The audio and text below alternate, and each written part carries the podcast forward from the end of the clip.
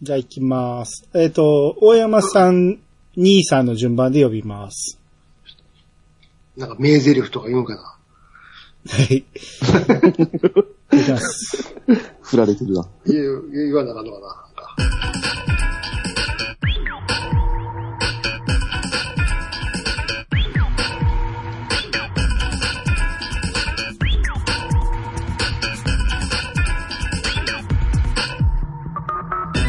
どうも、私がアニマルジャパンです。えー、今回はゲストお二人お呼びしております。まずは、大山敏夫さんです。どうぞ。男には、負けると分かっていても、行かなければならない時がある。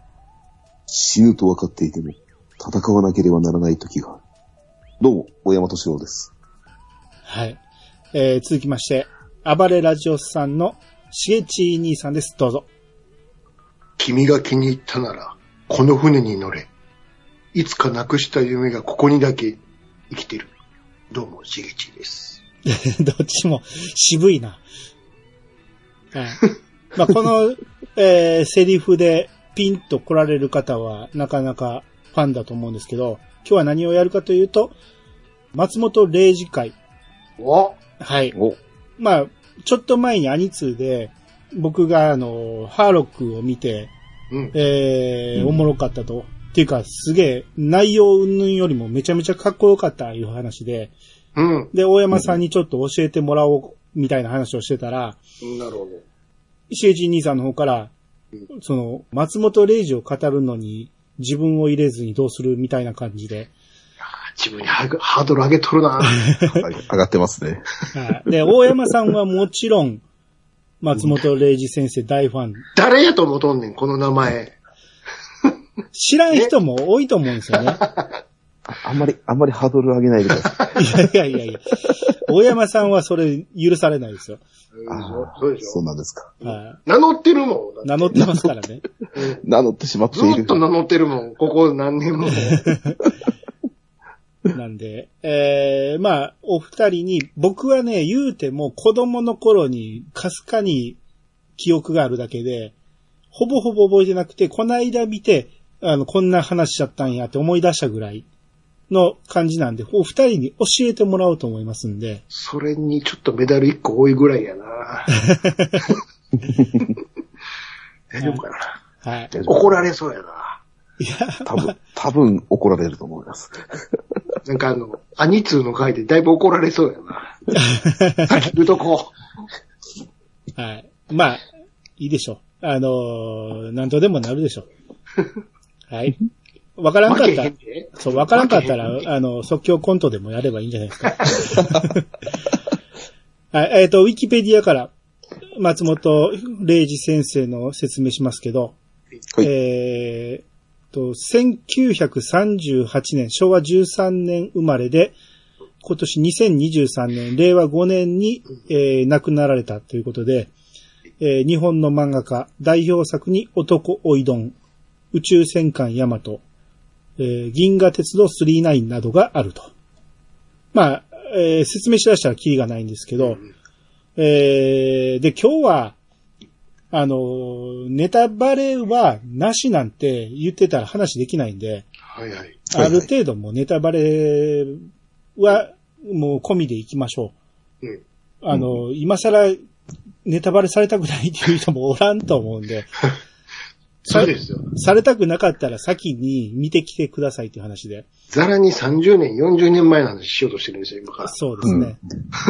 はい。えー、だから僕もいろいろ質問したいことがいろいろありますんで、えー、その辺をどんどん、えー掘り下げていきたいと思いますんで、今日はお二方よろしくお願いします。お願いします。よろしくお願いします。それでは始めましょう。アニマルジャパンのイヤサガブー。ブーブー。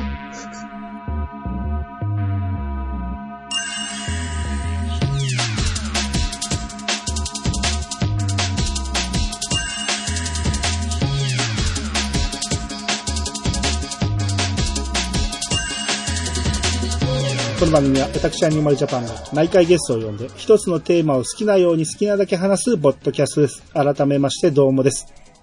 どうもです。どうもです。はい、えーと、まあ、松本零士先生、あのー僕は言うても、うん物心ついた頃にはもうヤマトやってたし、はいはい。うんあのーヤマトは何をやってるかはわからんけど、とにかくかっこええと。うん、で、うんオープニングがすごく口ずさみたくなる。うん。特にうちの親父なんかがよく歌ってたんで、はいはいはい。それで、まあ、車運転しながら、親父が歌ってるのを一緒に熱唱するみたいな感じで、うんうん。そんな感じの触れ方と、まあ、39なんかもよう見てたし、うん。そんな感じで物心ついた頃からあったんですけど、うん。えーテレビで再放送するたびに、チラチラ見るぐらいで、漫画は僕一切読んでなかったんですよ。うんうんうんうんまあ、それぐらいの関わり方やったんですけど、うん。うん。ん兄さんはどうですかこれはさすがにね、私、74年でしょ。うん。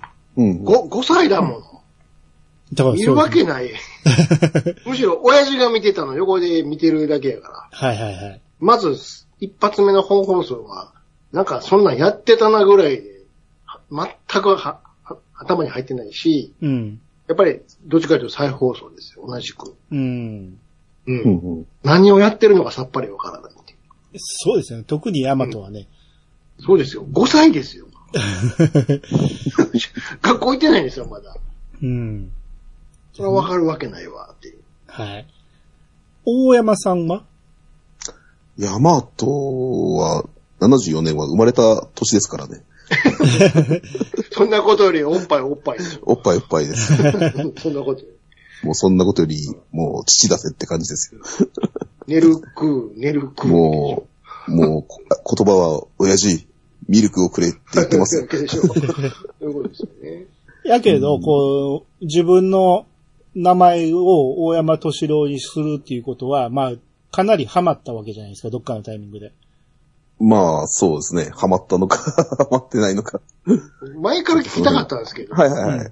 大山さんの大山敏郎は、どの大山敏郎だいえ、な、なんでですかやだっていろんな敏郎おるから。うーん。この、あ、じゃあ俺、敏郎好きやったから、大山敏郎にしろ、しようって思ったわけでしょ多分。そうそうそその敏郎、どの敏郎それとも、まもし、もしかしたら、敏郎う。そうですね。大体、土地郎なんですよ。あ、敏郎な。で、なんか、土地を追ってつけてたらあれかなと思って、なるほど。こっちの漢字の方にしちゃったんですけどはいは。いはい。ああ。だから敏郎は、まあ、主に、ハーロックですよね。ハーロックでそすうねで。すねう。ん。ハーロックの、まあ、もう、何、親友的な感じ。うん。う。うんで、クイーンエメ、え、え、すえ、え クイーンエメラル旦那ですわ、エメラルダスの旦那ですよね。うん、だんだん。うん。うんで、それがトチローなんですけど、この間僕がハーロックの映画を見て、んあのー我が青春のアルカディアを見た時にびっくりしたんですけど、うん。うん。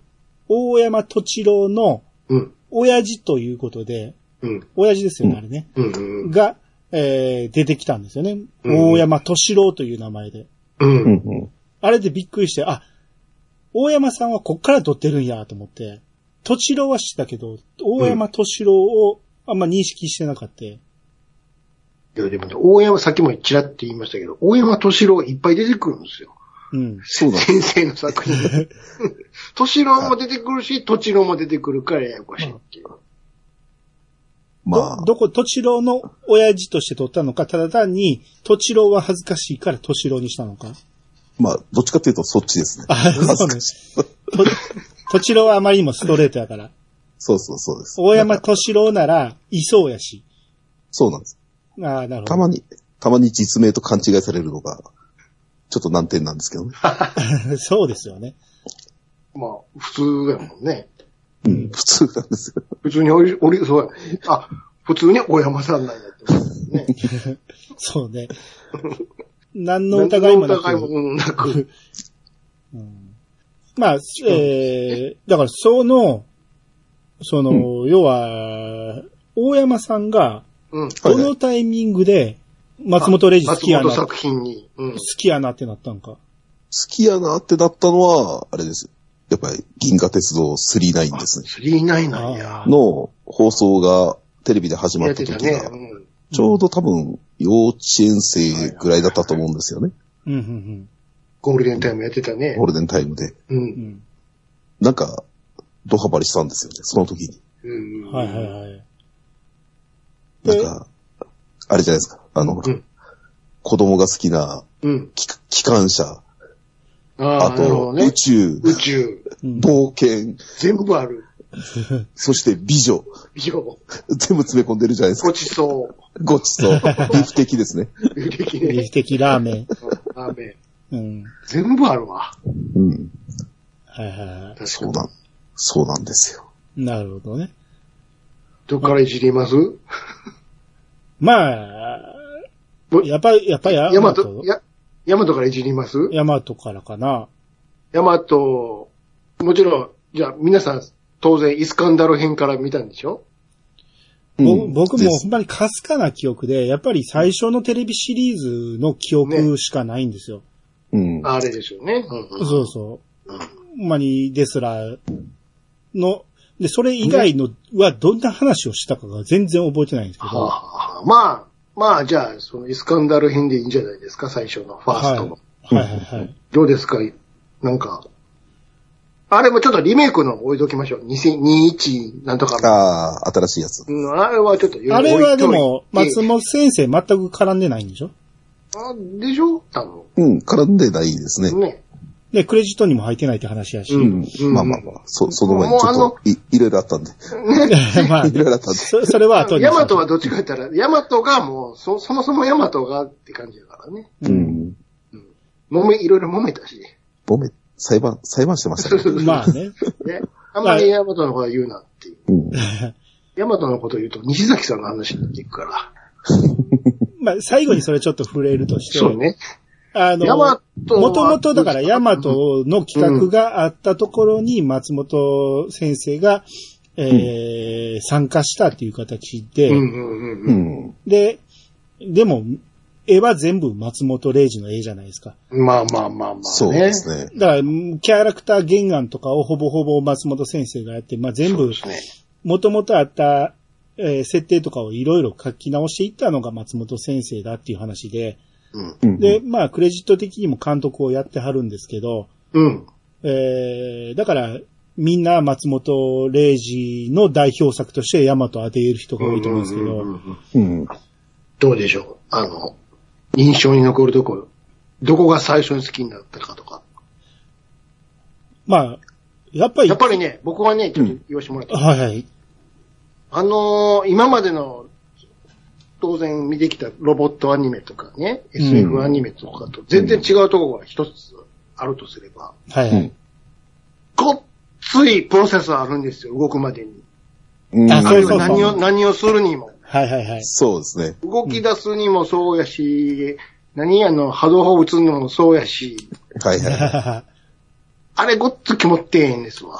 うんうんうん。はいはいはい。そうですね。長いな、長いな。ボタン一つとかちゃうんや って。確かにそれはありますワープの時ね。もそうやし。うんうんあ、なんかリアルやなって、リアルって言葉も知らんねんけど、その時は。なんか本物っぽいなっていう気しませんでした。うんうんうん。そうですね。最初補助エンジンから動かすんやって、うんうんそういうとことかね。うんうん。うん。エンジンの圧力上げやなあかんねや。はいはいはいはい。めっちゃ時間かかるやん、ほんで、どうで もいいけど、って。できてんのに、ってね。特に1話なんか、はいはうんういはい。んドキドキするやんか、あれ。うんうんえーまあだから僕もううろ覚えなんですけど、うん。最初埋まってましたよね、ヤマトね。なってた。埋まってましたね。あっこから動き出すプロセスって、ど、どういうことで、もう先に敵が来たんですか敵が来てて、見つかってもたん、要は。うん。はいはい。あ、なんかあそこになんかあるぞと。うん。えで、偽装、まあ、偽装しとるんですよ、あれね。うんうん。そもそもあれどうやって作ったんやっていう疑問 もある。あんなところ、あんなところでね。うんカツの衣ちゃうんやからさ。内側から作ったってことでしょ、要は。そうですね。どういうことなんやろよ意味がわからんねんけど。うん。うん。ね。んで、そうそう。ガガムラスに見つかるんですよ、要もうギリギリ発信する段階になって、うん。で、狙われるんやけど、まあどうにかこうにか発信してやっつけるってやつでしょ。うん。うんうん。そうそうそだからあれもまた、飛ぶ前になんかまたいろいろあったじゃないですか。乗り込むだ、乗り込まんだ、いうの。うああ、もう、ああ、そうそうそ うそう。そうなんです。うん。それでエンジンかからへんから、そもそも。ああ、ピュそう。ーンって、あれもう一度点検しようっうん。て。なんか、あロックが、安全ロックが解除されてませんでした。うん。うんいやいやいやいやいやいや。しっかりしろよ、島言われて。あ、一人でやってんねや、この人 って。島一人でやってんのか、これは。ってワンオペなんや、っていうね。うん。あの、初めて波動砲を打つとき覚えてます威力を試そう言って。なんか、あー木木星かどっかの、変な浮遊大陸みたいなのが歩いて、はいはいそれをはね、ターゲットにしてう試し撃ちしよう言って。うんい。はいはいはい。なんせこっち は波動エンジンを初めて、ね、せ図面だけもらっただけやから、うんうんうん。どんなもんかもわからないし、その必殺技の波動砲も一回試しとかんと、ねうん、わからへんからって、その、冬大陸をターゲットにして撃つようん。うんもう、大陸ごと消滅してもね、なんて恐ろしい兵器を僕たちは持ってしまったんだって、 ね言ってて。そうね。あとあの、ワープ初めて頼すときも、うんなんか変な、なんですかあれ、あの、ぴょんぴょんって上、下、上、下みたいな、なんかようわからんゲージみたいなのが。はいはいはい。それが真ん中にピタって集まった時に、わーぽいってボタン押さへんと、うん。宇宙が下げて次元がおかしなるみたいなこと言ってへんかった。なんか、なんか言ってましたね。うんうんうん。怖すぎるやろ。リスクが高すぎるんですけどって。うん。すごいアナログなんやって。これも島にかかってんのよ。あの人のタイミングですね。島は、重にすぎへん、なんか。大輔ね。うんううん。ん。ちなみにあの島大好き、後の島大好き、突っ張ることが男の、あれはそこから撮ってるんやろか。ああ、あの島大好きですね。違うのかなまあ、たまたまなんかか漢字が違うけど、まあそうでしょうね。うんうん。違うのかなそれは違う。あ、アスカ量的なことじゃないの それは違いますかああ、どうでしょうね。たまたま会うこともありますけどね。うん。まあちょっと脱線しましたけど。はいはうい。んあとどうですかうん。だからよう分かってなかったけど、やっぱり、コスモタイガーとかいう名前とかが、ああ、う、ん。まああの辺がやっぱり子供心に、コスモタイガーね。うん。えーじゃあコスモゼロかとブラックタイガーかまあブラックタイガー。タイブラガーッでクすタイガーね。ですコね。スモタイガーは、あの、新しい方でしょ確かに。ああ、うんはいはいはい。そうそうそうそう。うん。ブラックタイガーがあの、平べったい顔のやつやったっけうんうんうん。ね、なんか、顔ついてたよね。もう、まあ、シャークマークみたいな、はいはいはい、ついてましたね。獣の顔のね、なんか。うん。あとに、これ、松本作品全部に言えることなんですけど、ううんううん。ん。ろ覚えでいいんですけど、イスカンダルまでの距離、なんぼや言ってました。14万何千光年とか言ってましたよ。はいはいはいはね、め、めめっちゃ遠いですよ。うん。せやけど、あの、日常的に使う単位って、雪とかがね、うん。い。うん。敵、何、何千宇宙キロ言う のよ。ど、どっちはいはいなど、どっちやねん 宇宙キロは何光年なのわからへん。宇宙キロってどんぐらいなの ?1000 メートルでええんかしら。どうでしょうね。よくわからないんだまけど。あままああ、響きがいいから使ってただけなんでしょうけど。距離どうなると光年言うのに、うん内側は宇宙キロなんや。まあ、光年ははっきりとした物理の数字になるなけりどま、すよね宇。宙キロ言ってしもたらぼやかすことができるからね。うん。ぼんやり わからへん。なんか、なんかようわからんけど、近いんだから遠いんだからようわからんけど、うん。うんね、宇宙キロってよくわかんないんですけど。うんうんあの、ヤマトのはいはいはい。最初、あの、館内を案内するシーンがあってね。うん。 うん。はい。あん中で驚愕の装置あるでしょ。あの、紙で書いた図面をうん コ。ロコロコロって縦巻きに巻いて、その機械にピョンって入れたら、その書いた図面のパーツが増産されるのよ。増産されるやつ。そんなのありましたよね。あったでしょ。え、ええ言うて。最強やん、これ。言うて何でもできる。なんでもできる。だからあんなに攻撃されてもすぐ復活するんかな。うん。しかも、あの、ヤマトって、なんか謎のエネルギーで飛んでるんでしょタキオン、タキオン粒子エネルギーだかなんだかいう。うんうんうん。宇宙におる限り無限に飛べるっていう、ずるい設定。 ああ、そうなんや。だって、そうでなかったら、何で飛んでんねやろ、こいつって思いませんまあそうですよね。なんまかあ、そうですね。波動エンジン自体がよう分かってないですもんね。だから宇宙におる限りは無限に飛べるらしいよ。へえ。ず る。悪いですね。そしてあの図面のやつ、最強やんか。うんうんね。うん。うんでも、それだけ開発っていうか、その、謎、謎技術を大量につぎ込んでるのに、うん。下側が弱いっていうのは気づかなかったんですけど大体あの、第三環境の話みんな言うけど、あはいれ、はいはいあれいるいらないですいや確かに宇宙に上も下もないけどさ。ね。ないですね。そりゃそうなんやけど。うん。なんかよく、下が、でも下こそ強そうやけどね。なんかイメージ的に。うん。弱点なんですよ。 あと攻撃されるときにしょっちゅうあの、よーく耳を澄ますとガラスが割れてるんやけど。ガラス が、パリンパリンって。あれ、ガラスがあるんだね、ここれは。この船には って。大丈夫かなって。まあ、そその、そういや、元、環境元がも、、環境もガラス張りやったな、そういえば。ガラス張りです。元が戦艦ヤマトですから、そっか。まあ一応、あの、なんかシャッターみたいなの降りてたけど降りね、てるうちねに。。うん。それを宇宙に飛ばすというせ 前提があるから、そう、そう、そういうことですかどねう。してもね、うん。だってあの、波動の発射口を塞ぐのに、ドリルミサイルいうので塞いでまうっていう、アナログな発想の武器もある。 ダミラさんしばらく使えなくするやつですね。ワインのコルクやないんや。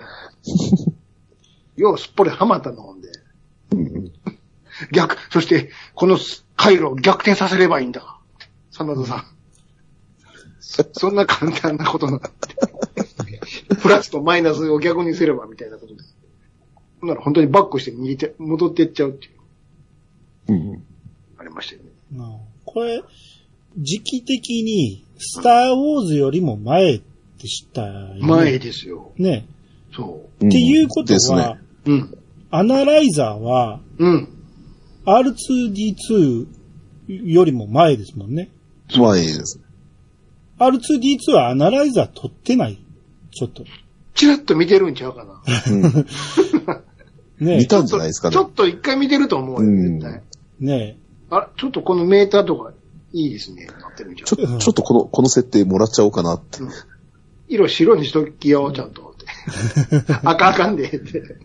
日本、日本のことだからアメリカ人気づかないよって。多分、ちらっと見てると思う、デザイナーの人。うん。うん。大きさ的にも近いしね。そうそうそうそう。ところで、アナライザーって何のためにおるの一応、分コンピュータ析ーの、代わりそうそうそう。分析ロボットっていうことです。うんみたいですね。あの、AI 積んでるけどね。うん。うん。パンチラばっかり見てたよ、あいつ。 唯一の女隊員やから。うん。ユキもユキやけどね。う。うんん。なんでミニスカやねん、いつもって。まあね。若手でやってるんじゃん、ちょっと。まあ、そうですよね。古代君を落とすためには。ねえ。うんうん。あれも恐ろしいよね。たった一人の女性隊員って。そう。あの館内に。だいぶ問題あるけどね。うんう。ん。あと、乗組員が日本人しかいないっていう。あ、そう、そうなんだ。地球代表して行ってるのに。うあん。の謎やね。そうですね。一人もおら へん。他の人ってどうなってんねやろって。で、同じことが別の関連にも言えるのよ。アンドロメダとか。ああ。そこにもいないのよ。まあ、基本出てくるの日本人ばっかり。そうでしょ。一人ぐらい出てきてもいいもんないけど、いないのよ。ああ。日本以外大丈夫なんかなって。うん。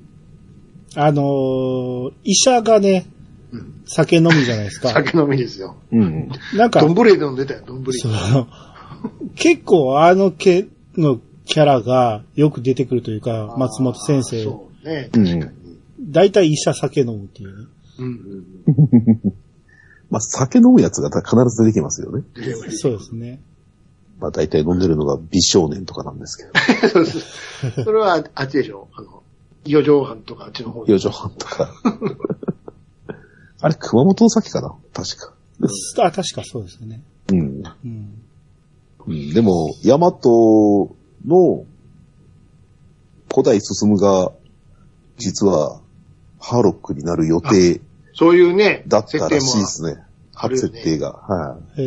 定も。なんやったら、兄貴がっていう話もあるもんね。い。うん。守るはね。兄貴は、なんか聞いたことありますね。うん。実はっていうね。あなんあ、か兄貴。はいはうい。ん。モデルが、お父さん、あのー、松本先生のお父さんが、うんもともと、その、日本軍のパイロットやったから、ほうほうほうほう。うん。それが、げ、あのー、モデルになってるんじゃないかっていうのは聞いたことあるんですけどね。うんうん。うん。なるほどね。うん。まあ、、はい一応、松本作品はなんか全部繋がってるらしいから、一応ね、一応、はだいぶ穴がいっぱい開いてるけど、一応繋がってるという繋がこっとになっててるからるね。というか、あれでしょあの、役者が同じやっていうことなんでしょいや、一応い。ね、で、あの、スターシステムを取りつつも一応繋がってるってことななってんるんやけども、だったらこれとこれおかしくなるっていうのはどうしてもあるのよ。そうですよね。先生、まあ先生っていうの。まあまあ、それは後で通じつ回せるんで、気にしないで、そうね。やっちゃって って。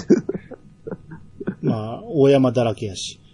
うん。風呂敷をすごく広げてるから。そうそうそコスモ風呂敷やから。う。そう。無限ですよ。無限だから。広さ無限大やから。うんう。ん。そうですそうね。ね。まあでもデザインがいろいろ優れてますよね。ああ、ほんとね。うん。だからキャラで言ったらもう、起きた重蔵なんて、うん。うん。どんだけ真似されてるかっていう。うん。ひえ、ひえもちゃでね。館長といえばあのデザインでしょ。あの感じ。そうです。どこにでも出てきますもんね。あれうんみんな使いますもんね、あの館そ長う。いろいろパクられてますもんね。うんそうそうそう。うんまあだからアナライザーも似たようなのが次々出てきますから、この後ねう。ん。うん。うん。確かにね。ああとあの、ブリッジの俯瞰の映像。はいはいはいはい。あの、あの感じ。あの感じは、もう全部、後の作品。 みんなですよね。みんなそ宇宙船のブリッジみんなそうですもんう。ね。みんなそう。うん。みんなああやって書きたがる。真ん中になんかあって。そうそうそう。艦長は真ん真ん中、中あって。後ろの方から指揮をするって。全部そう。漏れなくそう。なんやったらエヴァンゲリオンですらそう。そうですね。まあまあまあ、安野さんはだいぶ影響受けてますからね。そうね。そうですね。うん。うん。まあ、ヤマトはほんまにいろんな人関わってるし、安彦さんも、そうね。うん。富野さんもちょこっとだけやけど関わってるし、うん。うん。そら、手本にしますわな。そうですね。で、アニメブームの先駆者ですから、これ、ヤマトがあるからガンダムがあるみたいなとこもあるし、そうね。うん。そうですね。う。うん。似たようなもん、あの、なんていうの似たような、あの、跳ね方してるもんね、ヤマトとガンダムって。うん。テレビはもう一つやったけど、映画でドーンみたいな。そうそうそう。あるいは再放送でドーンとか。うんそうそう。初回放送はかなり視聴率低かった。うんまあ、裏にハイジがあったっていうのもあうるん、けどそうそうそう。うんうやんっぱほんで、所詮漫画やって言われてたから。そうですね。あ子供はの見る、そう、見るもんやそう。アニメは大人は見ない。アニメって言う、漫画って言われてたから。ま、あ、漫画ですね。 テレビはい、テレビ漫画よね。ひらがなで漫画って言われてたから。うん。あーまあ、ほんで、SF がそれほどアニメには向いてないって言われてたんうんですよね。うん。で、あのーそれこそそれまでの話って全部1話完結やったのに、うん。うん。やっぱヤマトってずっと繋がってるから、そうそうそうそ最初見てなかったらわけわかんないですもんね。う。で、またあの、最後にね、お一話終わって最後の、各話の最後のとこに、うん。うん、地球滅亡まで、 あと、何日に、200と3日っていうか、あの言い方。うんあの言い方ね何 ?200 と3日みたいな言い方と。はいはい。うん。んで、あ、まだだいぶ余裕やな、思って、次の週見たら、100と、100、え短くなってるんですあ。れちょっとだいぶ縮まったな。うん。まあ、最大終丈的夫なのにかなって。 う打ち切り気味に終わりますから。そうですね。うんだって、行くのにすげえ時間かかったけど、帰るの早かったです ね。なんでどういうことやね んって。なんか、サクッと帰ってきましたもんね。うん早かった。うんじゃあ早かった。うん。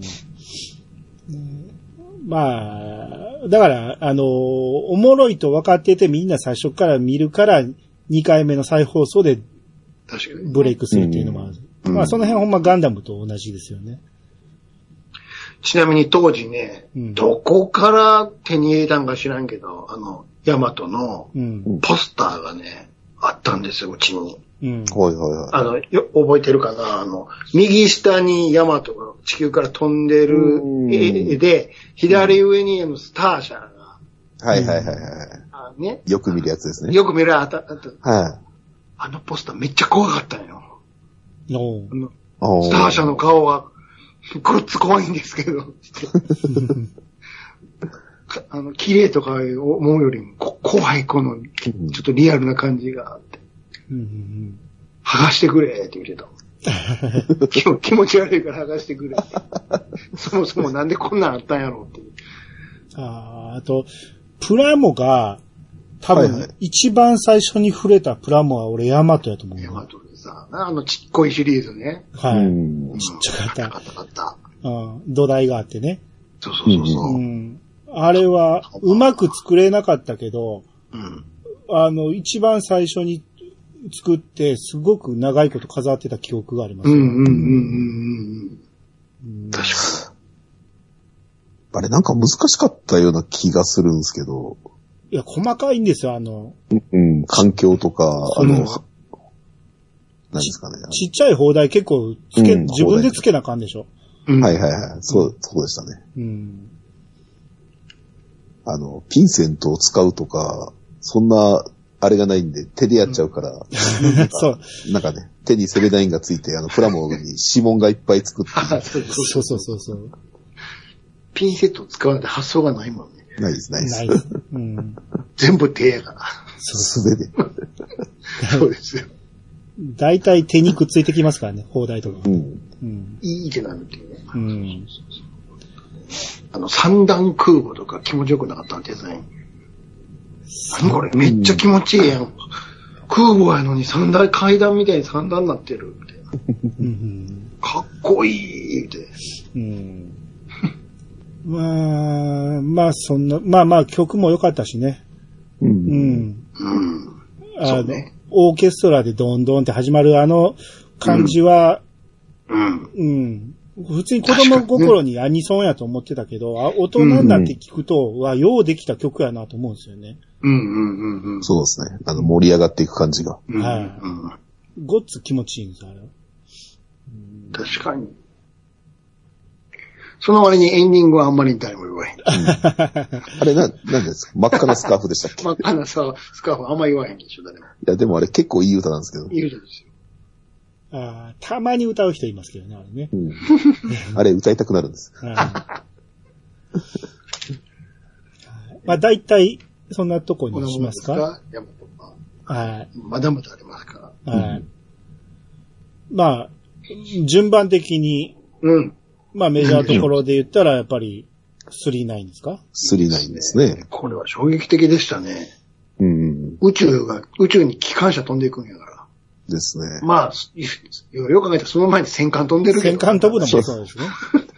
船の次はもう、記者艇。汽車ですよ。どういうことやねんっていう。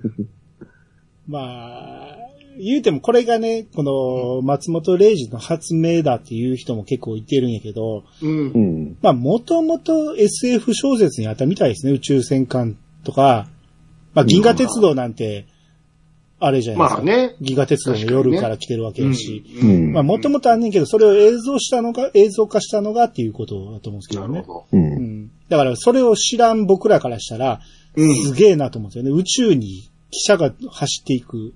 うん。うんうん。で、鉄郎がうん。ブサイクという。うん。うん。うん。テレビ版の。うん。うん。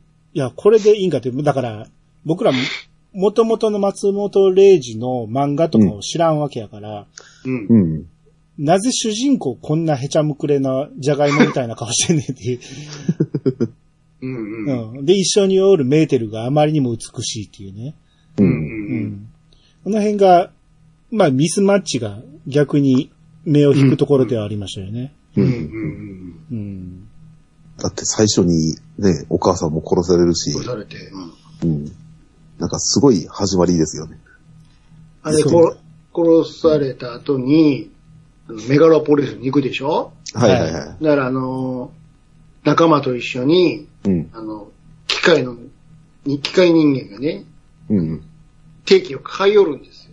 はいはいはうんい。そうね、で39がいいわ、とか言って、はいはいはいははいい。実験バイクで買ってるのを哲郎が、ピュンって出てきたとこスパーって盗み寄るんはいはいはい。で、その、定期が出るときにお金をまあ、入れるわけですわ。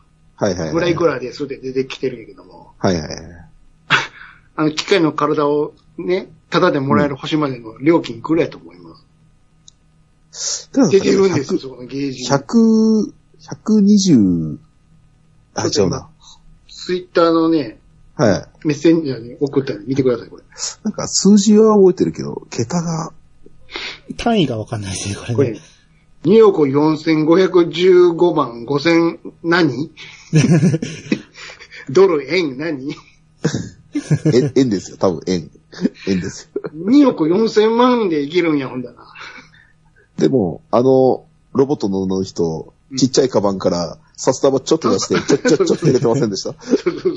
だから、単位はわからんけど、なんとにかく2億4500万ぐらいするらしいわ。でも、あんだけハイテクなのに、あの、普通のパスが出てきちゃうんですちこ日本語で書いてあるからね。よ。うん。そうそう。あと、その出てきたパスにあの、手書きで名前書かなきゃいけない。そうそうそうそう。そうなんだよ。あの、めちゃめちゃこの未来の話を描いてはりますけど、うん。基本アナログですよね。そうそうそう。アナログなんですよ。すべてがね。うん。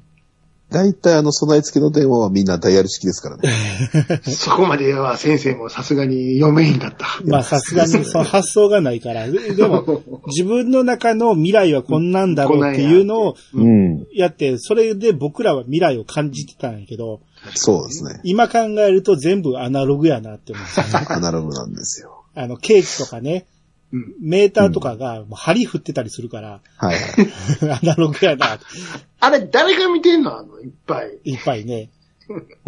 何を見てんのほんで、あのメーターは、ほんで。あら、まあ、め大きいメのカかメカしいデザインを、かかっこいいんですよ。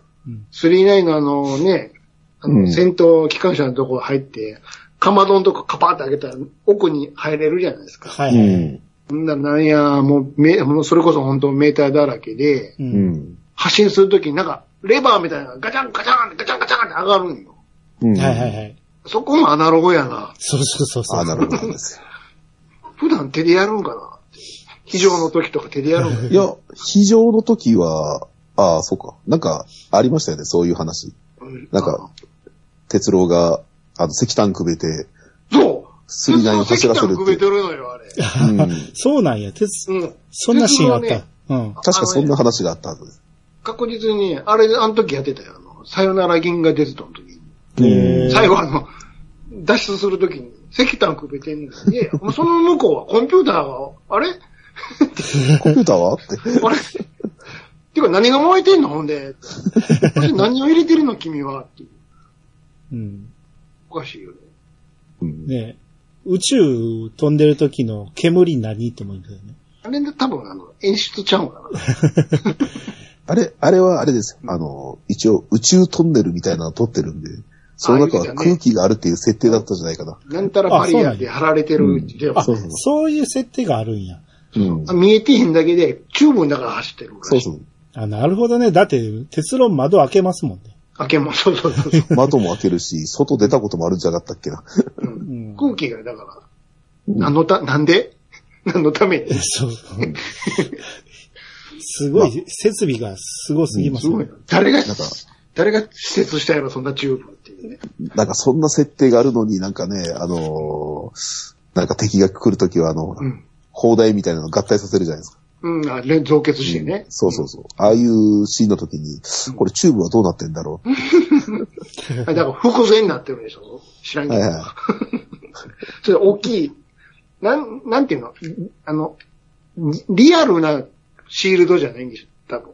ああ。電磁的ななんか、よくわからんけどはいは。 さ触れられへんのでしょ、きっと。うん。でも空気は漏れへんのでしょ。空気は漏れないです。うんう多分ん空気 で。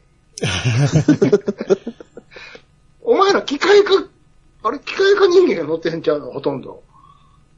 そうなんですよね。鉄郎に都合がいいように作られてへんかなんか。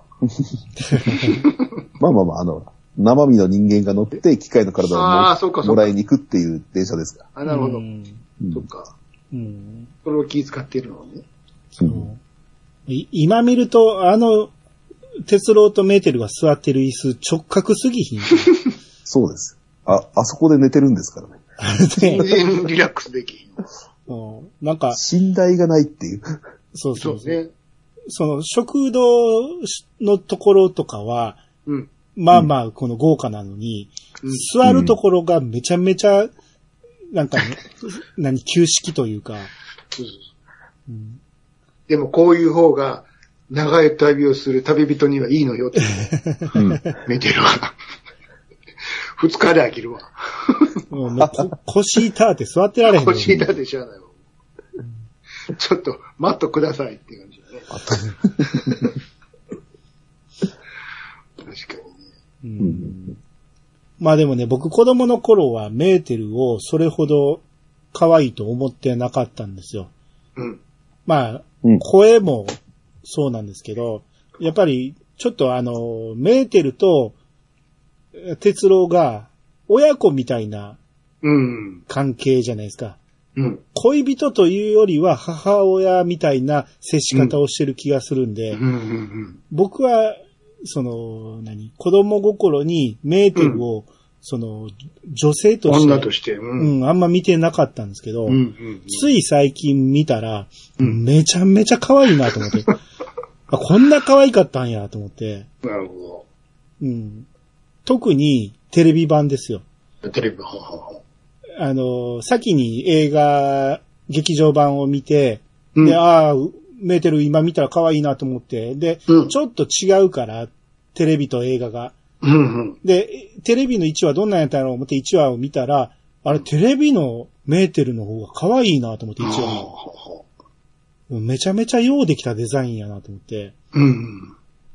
いや、子供の頃って僕ら、もう、つけまつげしてる人いなかったじゃないです か。だから、あのつけまつげにすごい違和感があったんやけど、もう今となマったコさらん、ぐらいつでけしょ。ばつけ。そうそう。今となったらもう何週かして、メーテルのまつげがありになるんですよ、あ。り。うん。なるほどね。うん。あの、この収録がある前に、うん。ちょっとうん復習がてら、私さっきまでさよなら見てたんですよ。はいはいはい。さよなはいはら、いはい。もう一回乗るわけじゃないですか。うん。そうですね。ね。で再開するわけですよ、メーテルととある惑う星。んうん。うん。で、シューで、あの、39の煙の中ね、遠くからやってくるんですよ、メーテルが。はいはい。うんうん。はメーテルってなった時に佇んでるメーテルめちゃめちゃ可愛いんですよ。ああ、はいはいはい。あシュあ、はシュシュいシュシュはは走り出せるじゃないですか。客席に座って。はい。うん。うん。で、場面も変わって、あ、二人は再会したんやなって。で、久しぶりに鉄郎って言うんやけども、うん。お前誰やさっきの可愛い子とちょっと違うぞ、中絵のタッチが。あれさっきと違う、なんか。作画がなんか変わってる。映画でもそうでしたか。おーい、まあ、いいろんな人書いてますからね。 で、あの、 さよなら銀河鉄道見るとき、そこに注目してください。再開シーンのときめちゃめちゃ可愛いんやけど、乗り込んだらお前誰やって。さっきの可愛い子どこ行ったって。まあ言うたら、鉄郎だって、角度によって顔全然ちゃいますから。目ん玉めっちゃ上の方に行く場合もあるし、あれはしかし映画でなんであんな感じにしちゃったんやろね。やあっぱれり、ね、男前にしちゃいましたもんね。やっぱり映画やいうことで。 15歳なんですよね、設定が。うんうんうう。んん。テレビ版は10歳で、5歳年齢を上げたらしいんです。あ、そうなんや。年齢ですら上げてしまった。そうそうそう、年齢が5歳上にしたらしいんですよ。うーん。全く別人やもんうん。だからあの、多分回想シーンで子供のお母さんとほら、あの時そう、あの時だけはいつもあの時は哲郎の顔でしょ。そうよね。うんああ。それがこ、そんなのさ、だいぶいじってるやんか、顔。そっか。いやいや、りりしくなったんですよ。そうそうね全然ちゃうやん。バットくんやんか、あんなん。まあテレビの時は結構鉄郎チンコ出てましたもんね。出てた出 てた出てましたね。しょっちゅう出てた風呂、し、風呂嫌いやねんね。うん。あの、メーテルと一緒に風呂入ったりもしてたし、してたしてしてましたね。じゅ15歳になるとそれができなくなるよね。た。うんうん。メーデルって、どこまでどうなんやろ、あの人。それはがい、それが謎なんですよ。教えてほしいんですけど、うんう。ん。あの、ど今こ回まで、うん。見ると、1話とか見ると、普通に裸で出てきてくれるんですよね。裸見せてくれるんですけど、裸は見せてくれる。俺の記憶では、メーテルって服の中見せてくれへんとか、一回ガバッと開いたら驚くみたいなシーンがあったような気がするんですよ。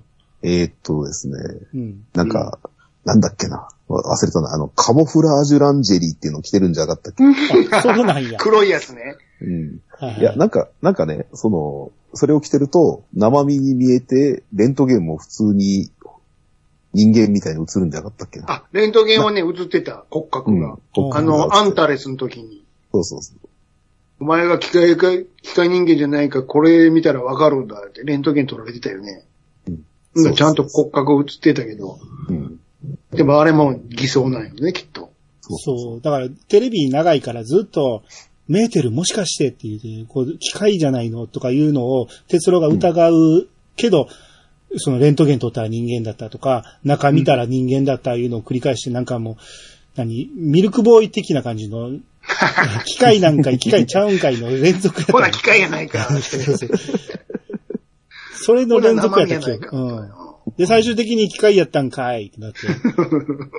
そうよね、本当うん。あと、あれ、彼、あの、コートの下やったか、あの、も、もしくはあの持ってるアタッシュケースの中身とか、おちょっと忘れたんやけども、うん。原作でそれ見たおっさんが、はっはっはっはーって、そうそうそうそう。な、な、あれな、どっちやったっけ体やったっけアタッシュケースのい中やっや、たアっけタッシュケースの中、あの、それあれも謎なんなやんか。何見たんやろ、あ警備員の人。ロボ、ロボットの警備員みたいな人が、なうん荷物を見せてくださいって言われて、う。うんん。で、それ見せて、はーってなって自殺しちゃうんです。そう、自殺するのよ。ええうんあれ何見たんやろ何見たん でしょうねあ。れも怖いんやけど。ああ、今秘密を見ちゃったお。お、恐ろしい言うてたよね、なんか。あれじゃないですか。あの、通信機みたいになってて、その画面にプロメシウムが映ってるんです。それは怖い わ。怖っ。ああ結構おかんね。あの、うん。なんか教えてくれない秘密いっぱいありますよね。ありますよ。うん。あれ結局、車掌さんはどうやったんですか車掌さんって、機械化人間じゃないんでしょえ、中身絶対見せへんかったでしょあ、見せ、見てたじゃん。あの映画、あの、うんさよならの最後で。あ、透明なのよ。あ、透明でしたっうん透明けですそうそう、透明な んです。透明なのよ。透明人間ってことに人間じゃないでしょ、そもそ も。まあまあ、ロロボット、ああ、アンドロイドはアンドロイドなのかな。アンドロイドでしょ、あのあの人。昔のな生身の体うんの。時に彼女がいて、うん。あのでもね、旅の途中で彼女乗ってきますもんね。さよならの時に、はいはい。最後ほら、なんとかの魔女の出てくるでしょはいはいはい。ブラックホールみたいなのが。はいはいはい。あれ、機械、機械化人間というか、機械のやつは全部吸い込まれていたでしょ、うんうんうん。その時、車掌さん吸い込まれてへんよ。あれもっと言うたらメーテルも。あれでも、お、親父吸い込まれたけど。親父は吸い込まれてますね。その線引きわからへんもん。わかんないんですよ。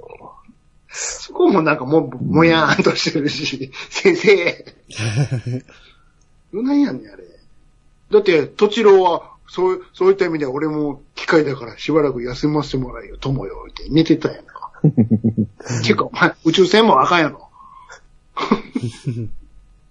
まあまあまあ、その辺が設定はちょっとザルなんで、あまり気にしないです。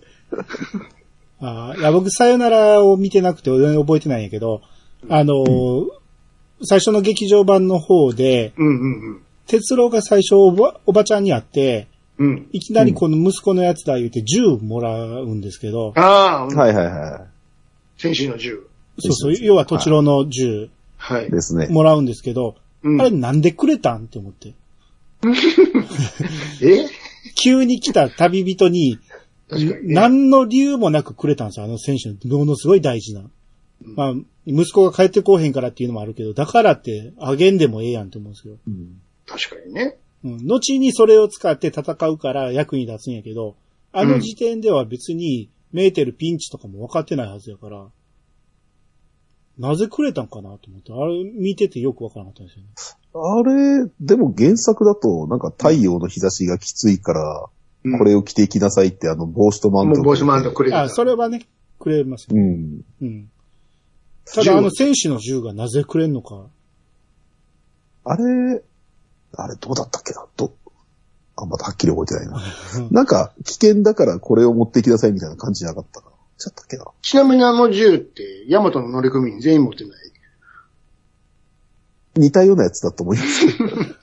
同じ名前やったけど、コスモあがの、あーコスモ、コスモドラ頼んムーだンの、コスはモ、ね、何丁かしかなくて、ハーロックとエメラルダグラススと、と、トチローと、どちらと、うんシリアルナンバーがあるんだよね。うんそ。れでもそれ結構後の設定ちゃう。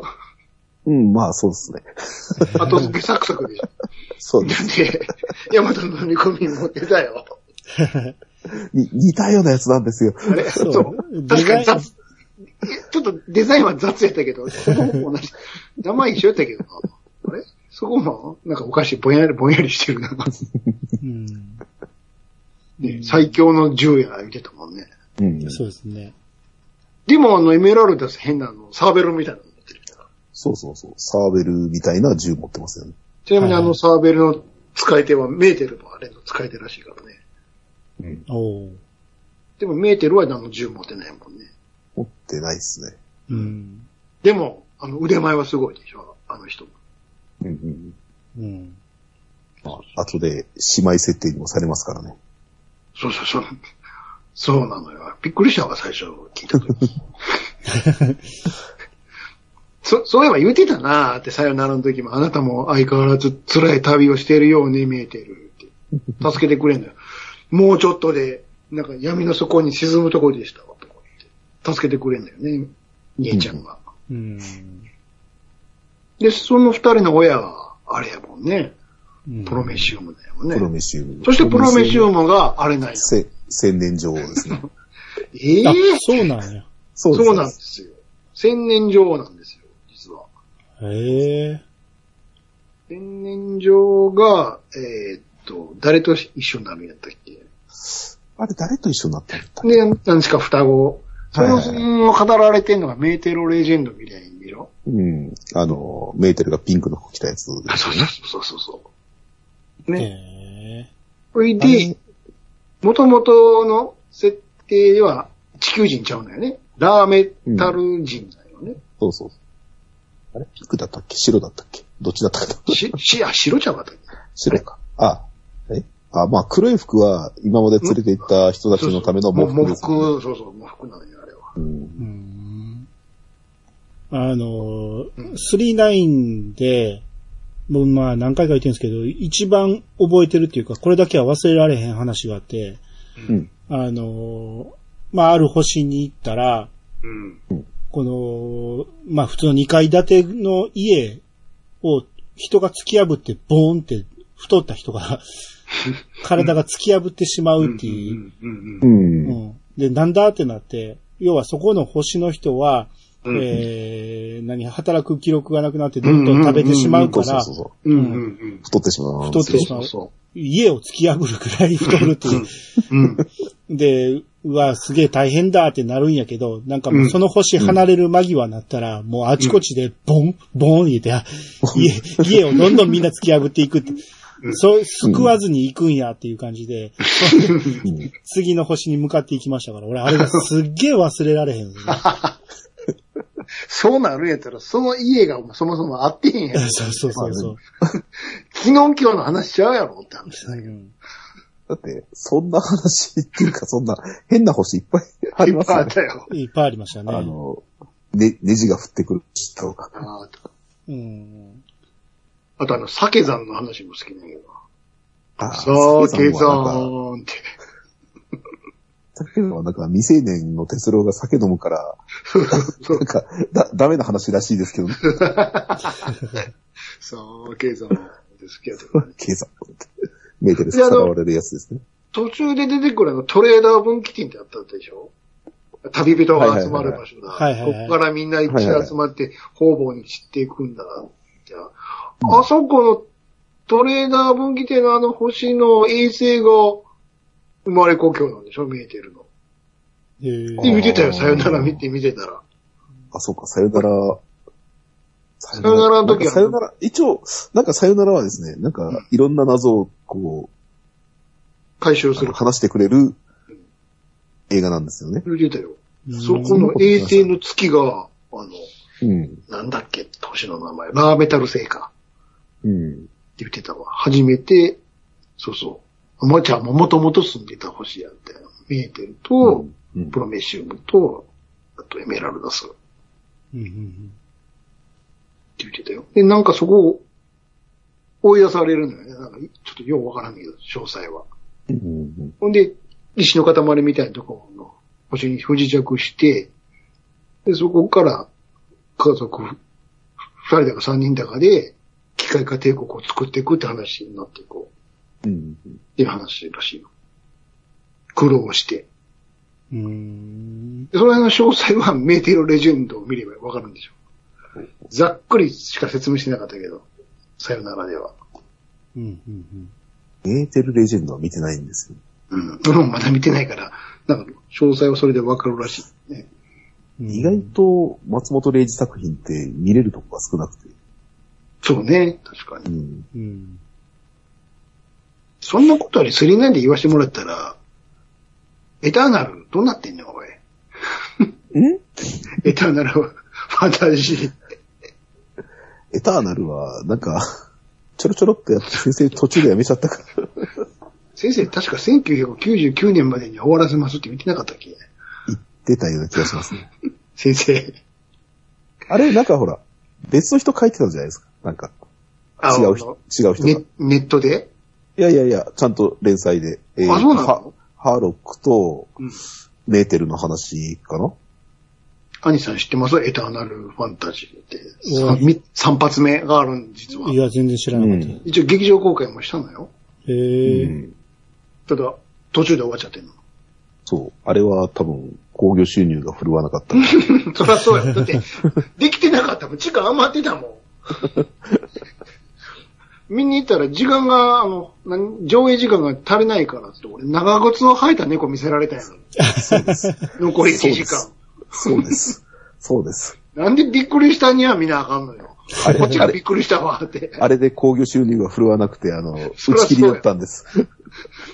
おい言って。映画は途中で終わるわ。後半に長靴を履いた猫 よ。でもまあいいや、続き見れるやろ、ちゃんと作ってくれて、思ったら。いやもうあれから二十何年経ってるよ。予算、予算がなくてね。 先生。予算がなくてね。メタノイドと人類の戦いなんよね、今回はね。そうですね。あれの漫画版も書いてたんですけどね。書いてたけど、あれも俺も未完やんか、あれ。うん。この見たんで続す。きは、って。買ってたのに、そうです。先生、だいぶ絵が劣化してるような気がするんですけど、って。だいぶひどかったね、あれ。うん。そう。スリーナイン未完なのよね、結局は。未完なんですよまあ、さよならで終わっといてよかったんやろ。うんまあ、そうですね。銀河鉄道39の一発目の映画で、こう、あれ確かエヴァンゲリオンが出るまで抜かれなかったんですよね、アニメを。では。あ、工業収益工業集計、はすごいね。へえい。。うん。で、その後のさよならが、多分、半分ぐらいだったの かな。で、それでなんか、松本零士そうやと思うわ。あ、あれは終わってしまったっていう。うん。そうやと思うわ。あれは、よく出したなって。うん。まあ、ヤマトほどではないけどね。うん。うん。まあ、それは、ハーロックが滑ったっていうのもあると思うんですよね。